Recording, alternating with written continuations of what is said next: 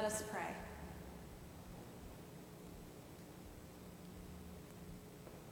God of bountiful grace, who seeks justice, joins the brokenhearted, help and deliver us. Padre de gracia, que busca justicia, que se uno, une al quebrantado, ayúdanos. Recuérdanos que el mensaje que tú nos llamas a dar requiere un amor que es radical y acciones. Remind us that important messages require radical love and action. Amen. Good morning y buenos días. Es un placer estar con ustedes. It is so good to be with you all today. God uses humans to pass on important messages. We know this. Last week, Reverend Hannah's message was one of being called to be truth tellers, even if a little wild sometimes. Truth tellers in all that we do. Our lessons today continue this message. Isaiah is remembering God's promises an everlasting covenant. This word that we first hear about in Genesis, when he learns about God's covenant with Abram, or we'll all learn. A promise. The promises that God makes promises that are not broken and that are between God and humans. Promises that require relationships and also a certain level of trust. Like some of the words also in our opening hymn this morning our Christ, who is the promise. But what could we possibly say about this that we haven't heard before? How do we apply this message to our lives with a new and revitalized meaning? Thomas Warren once warned about what can happen when all words have become alike. What can be our single message from today's lessons without our weariness getting the best of us? How do we hold on to what is good, like the apostle tells us in his letter today? And how do we allow ourselves to truly experience that what is good? How do we get there without also drowning when we feel like we are in deep waters? Or if we refuse to sit in those moments of pain and suffering? I was the youngest of four growing up. There wasn't always room to share or expre- express your feelings as the youngest one. And I don't think this was ill intentioned by my siblings or my parents. My parents came to this country to work and did just that. I remember one specific time that stands out, and I still get a little teary eyed sometimes. I'm not sure exactly how old I was, probably between 10 or 12. But my aunt was going to SeaWorld and had invited my brother to go. I was not invited. And I remember being so sad and hiding under the bed so that nobody would hear or see me cry. My heart and mind did not understand a few things at this age. One, my aunt probably couldn't afford to take me. Two, I didn't understand that there would be other times or other opportunities for me to go. But most importantly, here, I already thought that my crying created tension. I had already decided that it was wrong for me to do this. I have always felt a lot, but I have felt a lot in private. There was no room or time for me to stop everything to feel. And even now, I must be intentional about expressing my feelings and checking in with myself. Even most recently in seminary, I pushed through even when spiritually and sometimes emotionally I was feeling drained. And I share these stories because I feel that during this pandemic, one of the best ways for you to get to know me is through my preaching. being extremely vulnerable, which is scary. But it also invites you into my life. Now, back to my message for today. You should know that when you are in survival mode for so long, is your default to compartmentalize. I get told I present as confident. But I am more like those ducks that you see at Buffalo Bayou. They look calm on the surface, but probably paddling as hard as they can to stay afloat. I have to remind myself that my feelings are allowed, always, and whenever they come up. That feeling happy all the time is not what I am called to be.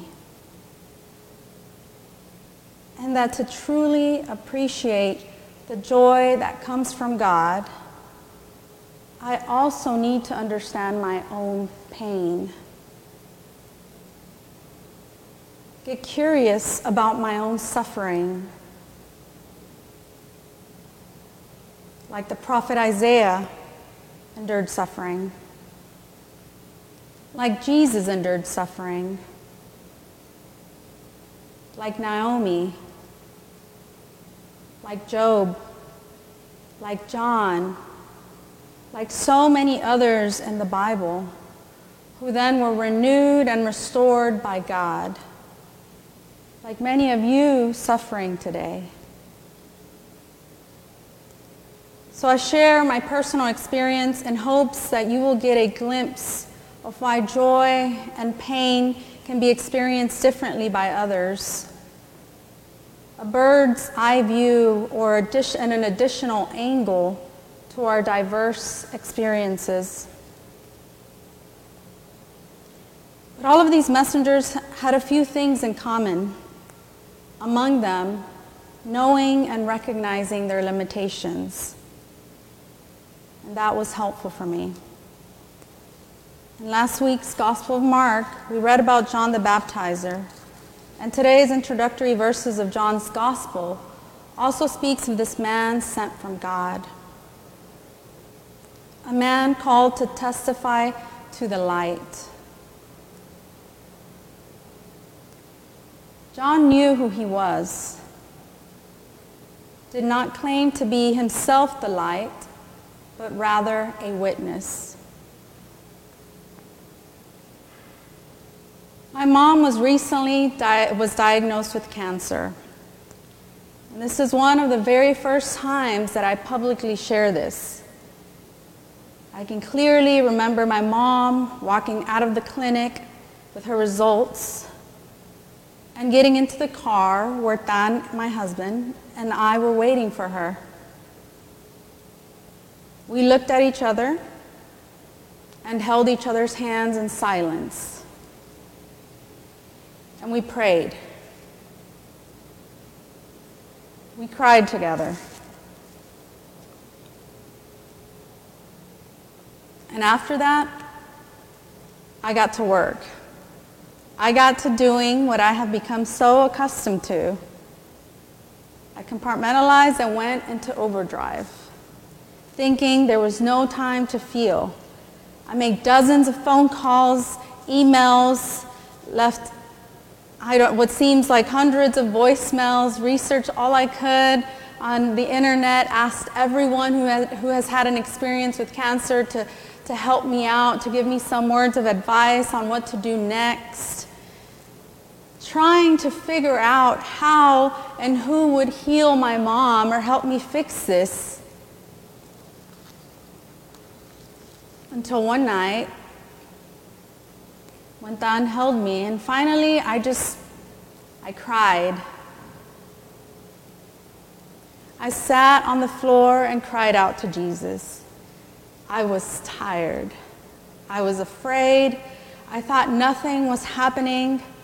But when I let go, and instead of thinking of what else I needed to do, I prayed for God to take control.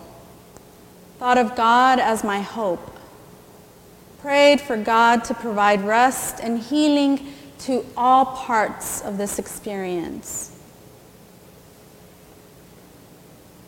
Being forced to remember and recognize my limitations has allowed me to be a better witness.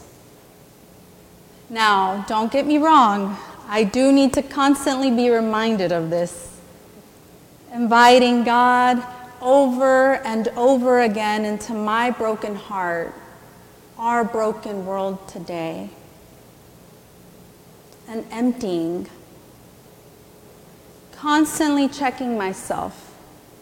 I am not the Messiah.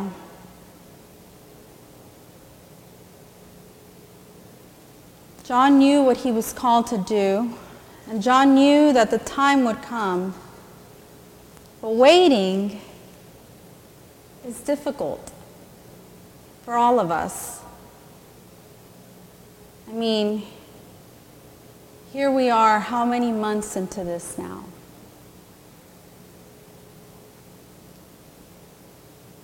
Yet Paul and our third ad- Advent candle today call us to rejoice. But I can't tell you to feel this today. I can't ask you to do something that I am still working to do myself. But instead, I would like to invite you into a place of waiting like Mary. Waiting with a sense of knowing that life is about to change. As we think of all of the lessons for today, let us be reminded of their context. What was happening at the time of them? There was fear. Mary, a pregnant virgin. The people did not believe John. Chaos, drama. As we wait today, we too know that life will soon change for all of us. Christmas began with Mary. Hope arrived. Transformation was happening. Mary being pregnant and then raising Jesus, raising the Savior. John transformed by the love of Christ. This year has been hard for all of us. I am sure we tried to avoid it at first, but by now, we are all missing something longing, missing the absence of just small things and grand things. La ausencia. Experiencing some sort of a loss. Loss of loved, loved ones, loss of a job, loss of the joy of an afternoon walk, the loss of our traditions.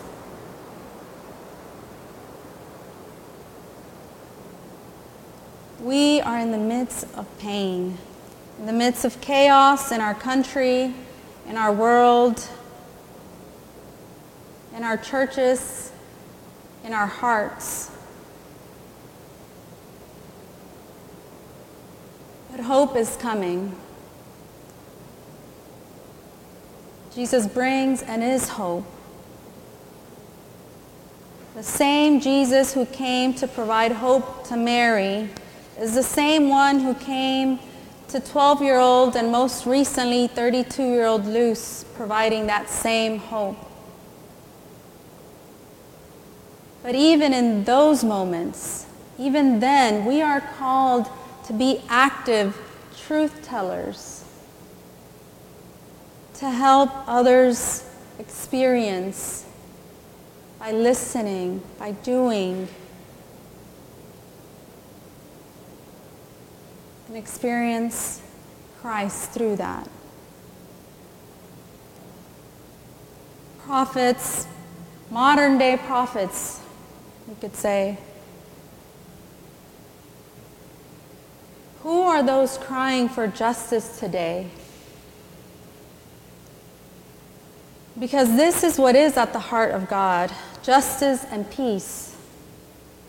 And without justice, we cannot have peace. But without facing or sitting in our own mess, whether it be individual or communal mess, there also can't be peace. So during this time of Advent, when things are tumultuous for all, may we seek justice and peace like Jesus did. May we face our fears. May we face our battles knowing our limitations and welcoming God into our darkest spaces. And may we be witnesses of the word in all that we say and do. May we seek justice, love mercy, and walk humbly with our God. Amen.